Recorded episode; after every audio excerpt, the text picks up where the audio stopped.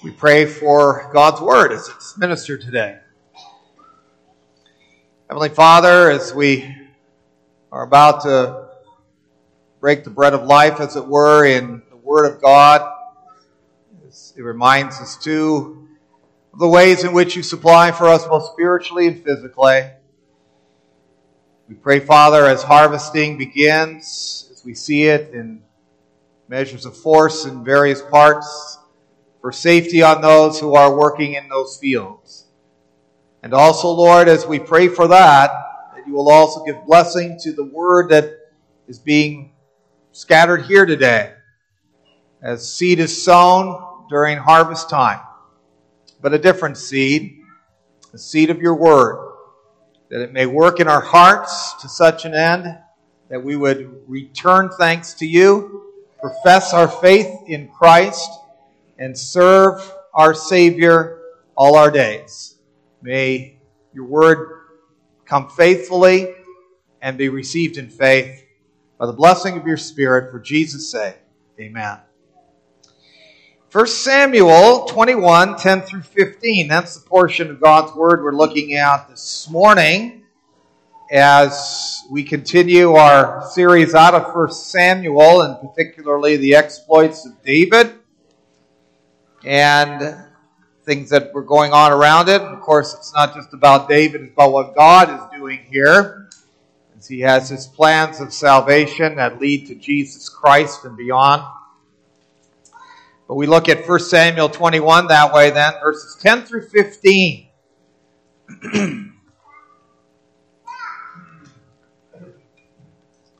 we pick up there. Verse 10 of 1 Samuel 21. And David rose and fled that day from Saul and went to Achish, the king of Gath. And the servants of Achish said to him, Is not this David, the king of the land? Did, not, did, did they not sing to one another of him in dances? Saul has struck down his thousands, and David his ten thousands. And David took these words to heart and was much afraid of Achish, the king of Gath. So he changed his behavior before them and pretended to be insane in their hands and made marks on the doors of the gate and let his spittle run down his beard. Then Achish said to his servants, Behold, you see the man is mad. Why then have you brought him to me? Do I lack madmen? That you have brought this fellow to behave as a madman in my presence? Shall this fellow come into my house? That's as far as we read from God's word this morning. May it indeed be a blessing to us today. Brothers and sisters in the Lord Jesus Christ, if we ever recall massacres or acts of terror or genocide. Sad to say, those are oftentimes memorable matters for us because of their atrocities. We wonder how people can be like that and act like that, do things like that. Of course, they remind us, don't they, that sin, in whatever form it takes, however we might consider it light or intense, sin is simply madness. It really is.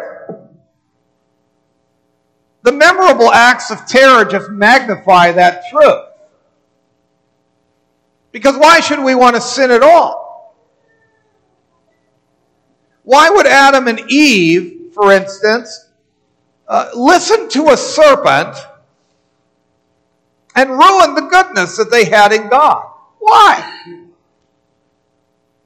Why would Cain not take the counsel of God to be his brother's keeper and do what's right so that it would go well with him? Why? Why would he not take that counsel? Why do, why do children disobey their parents? Boys and girls, why do you do that when when you know, when you know that if you honor them, it'll go well with you. That's what the Bible tells you. Why is it that we're tempted to be lazy? Why is there laziness in the world? You know, we celebrate Labor Day, but there, there can be a, a, a desire to be lazy, right? To work less, to, to be lazy in that sense of failing to be productive. And when we know that if we're productive, it's going to be better for ourselves, it's going to be better for other people. And it will be a glory to God who made us to do these things in the first place. Why do people hold grudges that just eat away at them?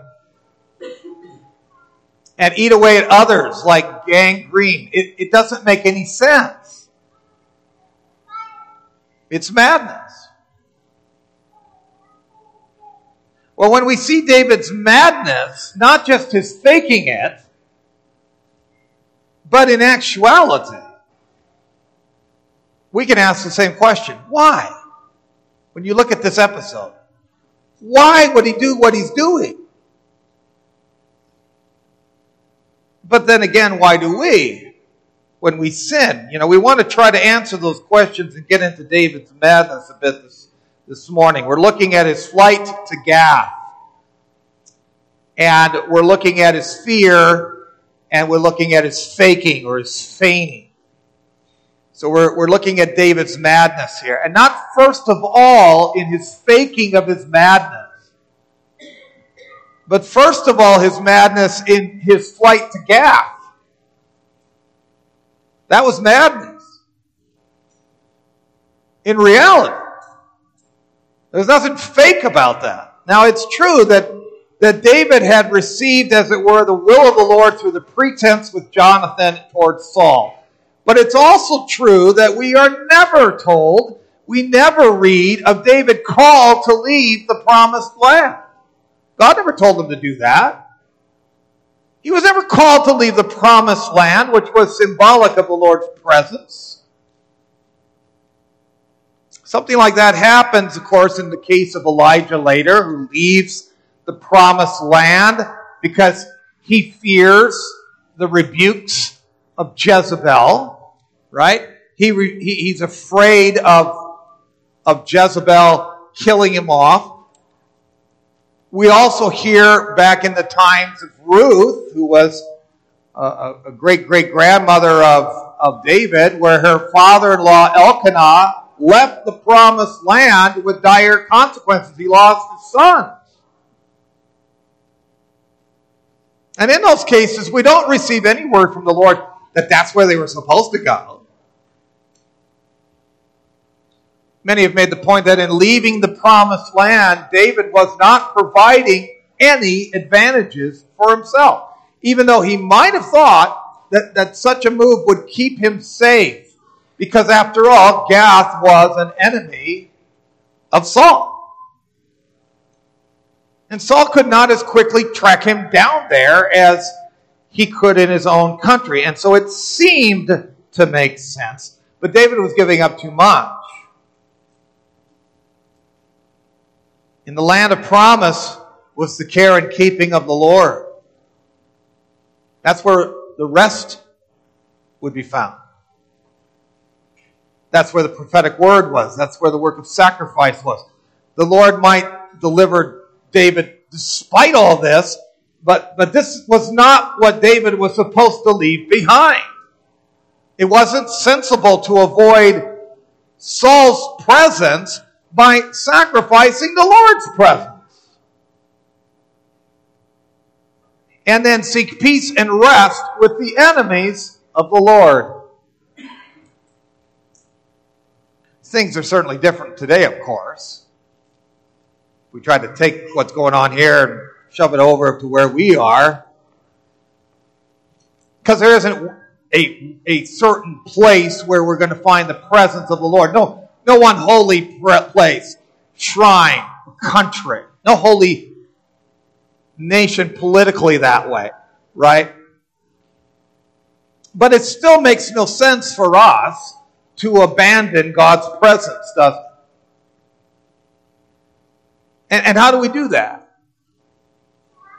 Well, we do that by abandoning the places where He's with His people. In worship and the communion of the saints. We can do so practically. Living as if God isn't in the midst, as if God doesn't see us. Or failing to see that God is right in the middle of what's going on in our lives and not away from what's going on in our lives. We can do that by, by failing to take the comfort of His promise to be with us till the close of the age seriously. We hear it.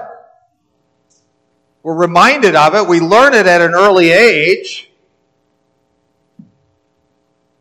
But to take it seriously and then receiving instead the reward of His absence because we decide unbelief is maybe a better way to go. God is just as much with his people during troubled times as he is when we're singing Happy Days Are Here Again. Although some of the kids probably don't know that song, but some of you older people can tell them what that song was about sometime. But the question isn't whether we feel like God's around, but, but rather if we believe it. It's eternally and temporally to our advantage to believe it. For ourselves, for our children, and for those who witness our testimony of the Lord's presence in our lives. Though the Lord has, has given us everything to use for enjoyment in Him, we better be careful that we don't turn to bad company or bad influences to find the security that we can only find in Him. But it's also foolish, you see, for David to be going to, to Gath on the heels of what we've heard in our past episode. Because what was it that David was looking, taking along with him to Gath? It's almost humorous, you know. He takes the sword of Goliath to Gath. And of course, Goliath was from Gath. What are you doing? This sword was like no other, and swords were not in plentiful supply. What was David thinking? If he was hoping to lay low or be accepted, carrying the sword of Goliath of Gath around in Gath was not going to be the way to do it. And it just underscores the foolishness, the madness, maybe the desperation, if you will, of David. But what was he thinking? And you know, sin, as we disobey God, and sin is disobedience to God, but sin is a delusion of proper thought.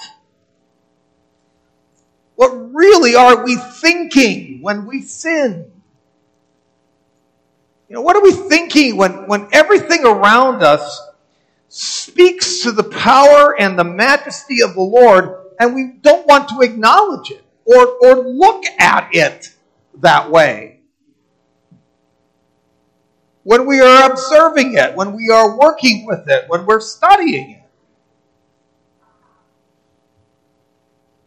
What are we thinking when the Bible tells us that if we seek His kingdom first and and put first things first and his righteousness first, then all these other things will be added unto us. No, we, we want to go the other way and say, no, no, no, no.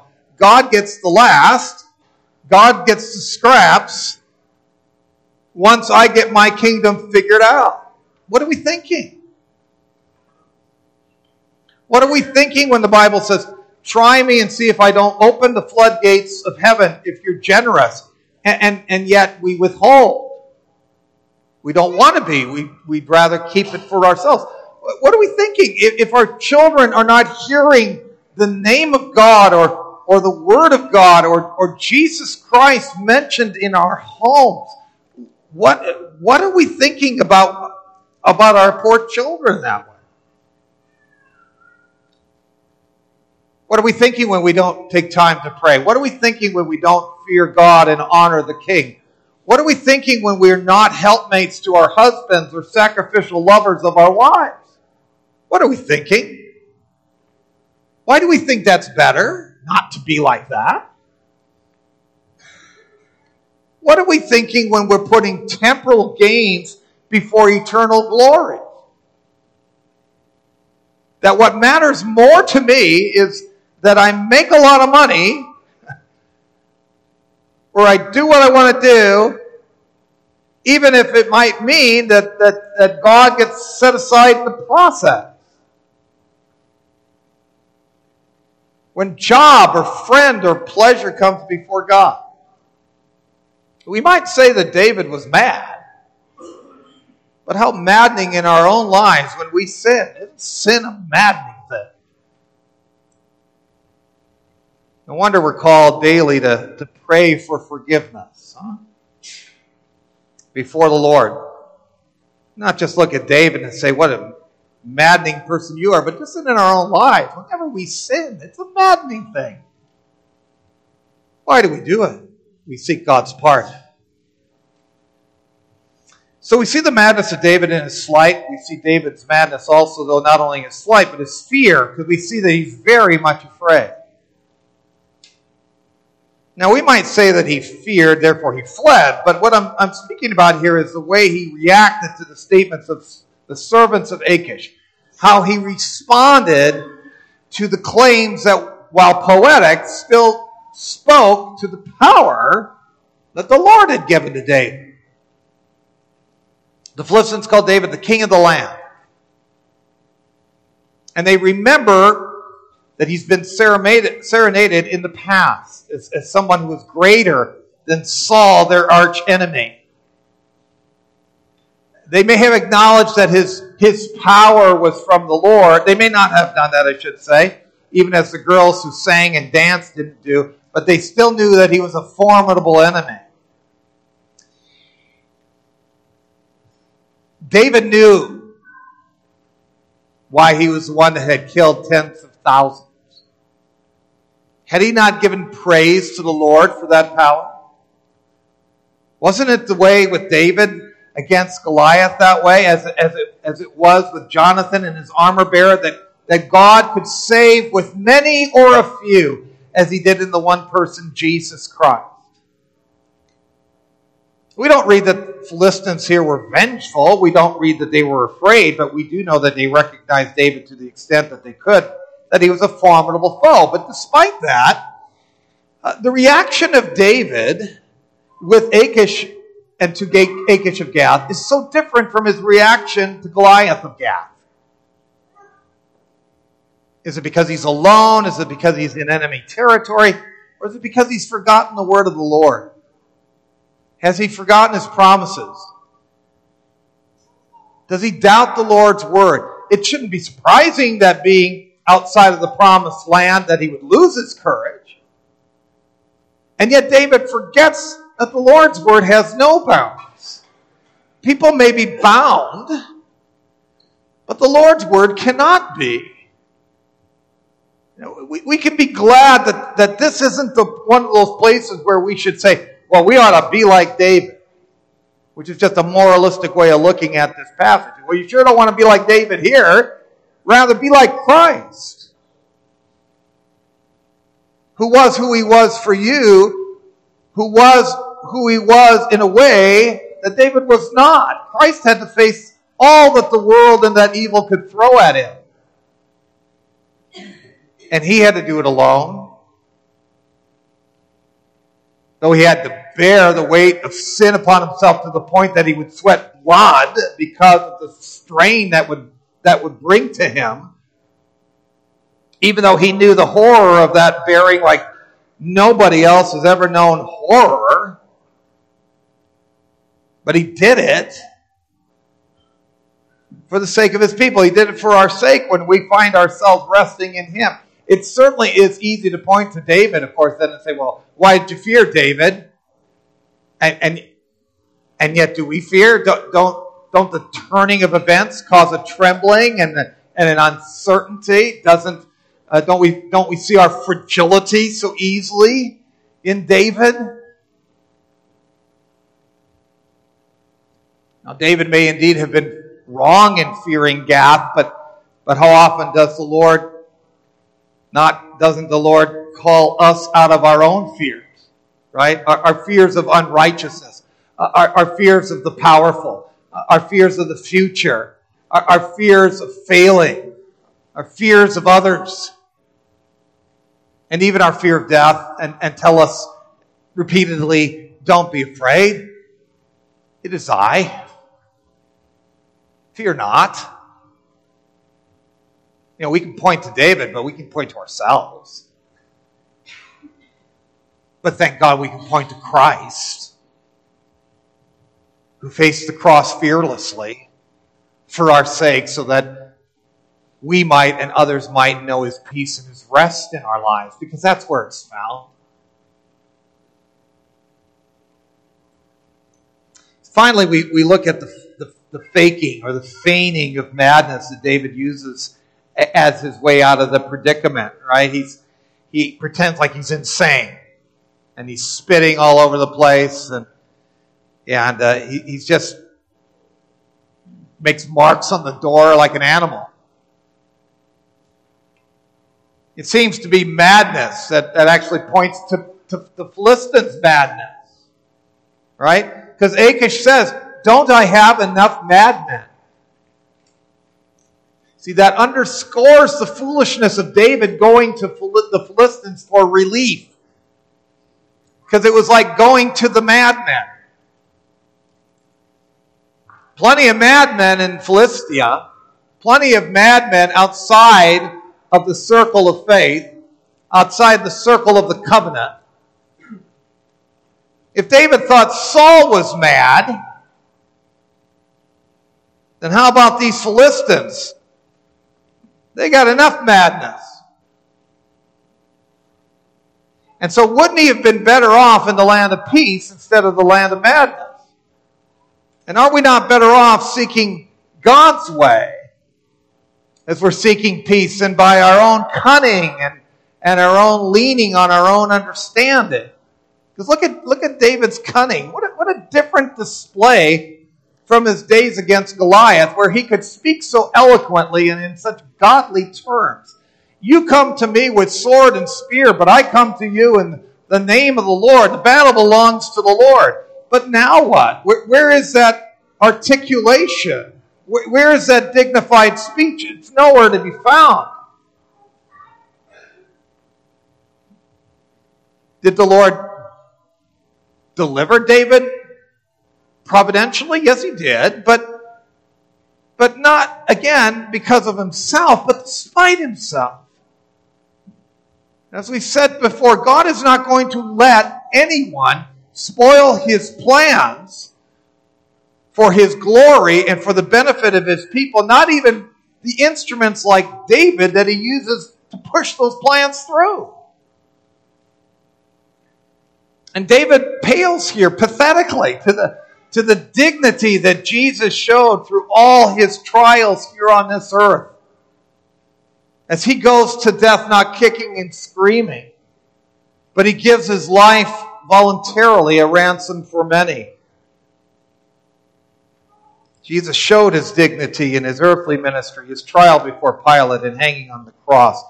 Now, David's feigning might have done the trick, we might say. It may have been pragmatic, but it certainly didn't do anything to promote the magnificence of the Lord, whose name he was to honor, which he did before, which he didn't do now. It paled in comparison to his behavior and words of truth in days gone by. You see, you see, looking like fools is not calling of the Lord's anointed, nor those who follow him. We're not to look like fools. Indeed, we might be considered fools for Christ's sake, but that's a different story. That's different than acting like fools, acting like the world would when we're called to act like Christ.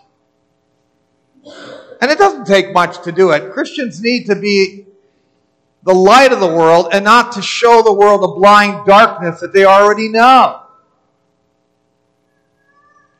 Should we be panicking during times of trouble? Should we dishonor marriage and our families like the world does? Should we be holding grudges or taking vengeance like the world does? Should we do business like the world does? Should we grieve like the world does that has no hope? Grief we will, but not like the world that has no hope. Should we be speaking as the world speaks so that we can fit in? Should we look at the world like the world looks at the world? Should we love like the world loves and make sure we put ourselves and, and our name first? Because that's what the world does. Should we be acting as fools? Because that's what the world does. Or should we be standing lovingly, obediently, courageously, boldly, articulately, and distinctively as we proclaim the truth in the name of the Lord as followers of the Christ? Because it's madness to be anything else. It's madness. See, David's madness, again, it's found in his flight because he abandons the word for the refuge of the world.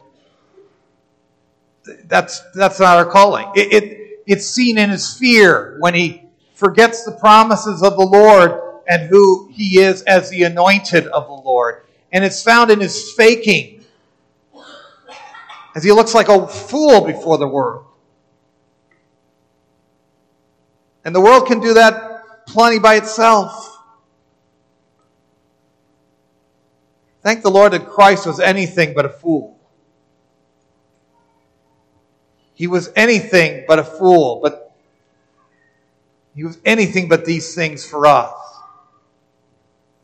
May the Lord enable us to cling to Him and, and seek refuge in Him alone. May, may He help us to remove the madness of sin from our lives all the more.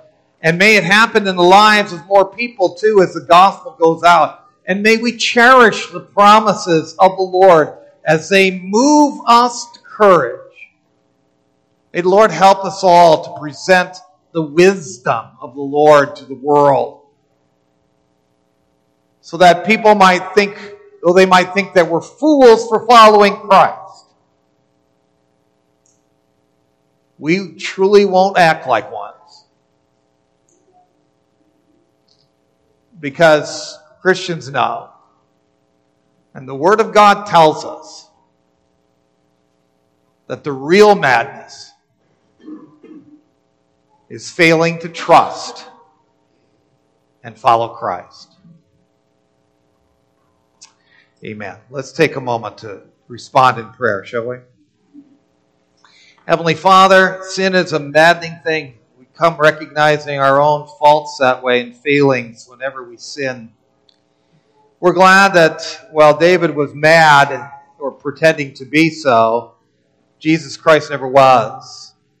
And it may be one thing we realize, dear Father, the world might think it's foolish for us to follow a crucified Savior and one who gave himself a ransom for many. But may we be challenged today to, to recognize that while there are those temptations to flee to the world to find our peace, and find our safety. That such flee, uh, fleeing on our part is madness. The real madness is when we're not trusting your Son and not following Him.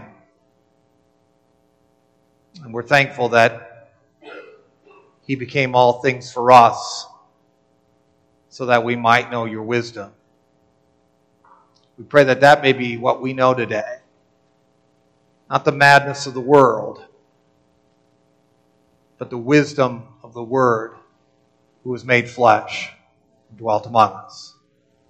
May you accept our prayers, Father, for Jesus.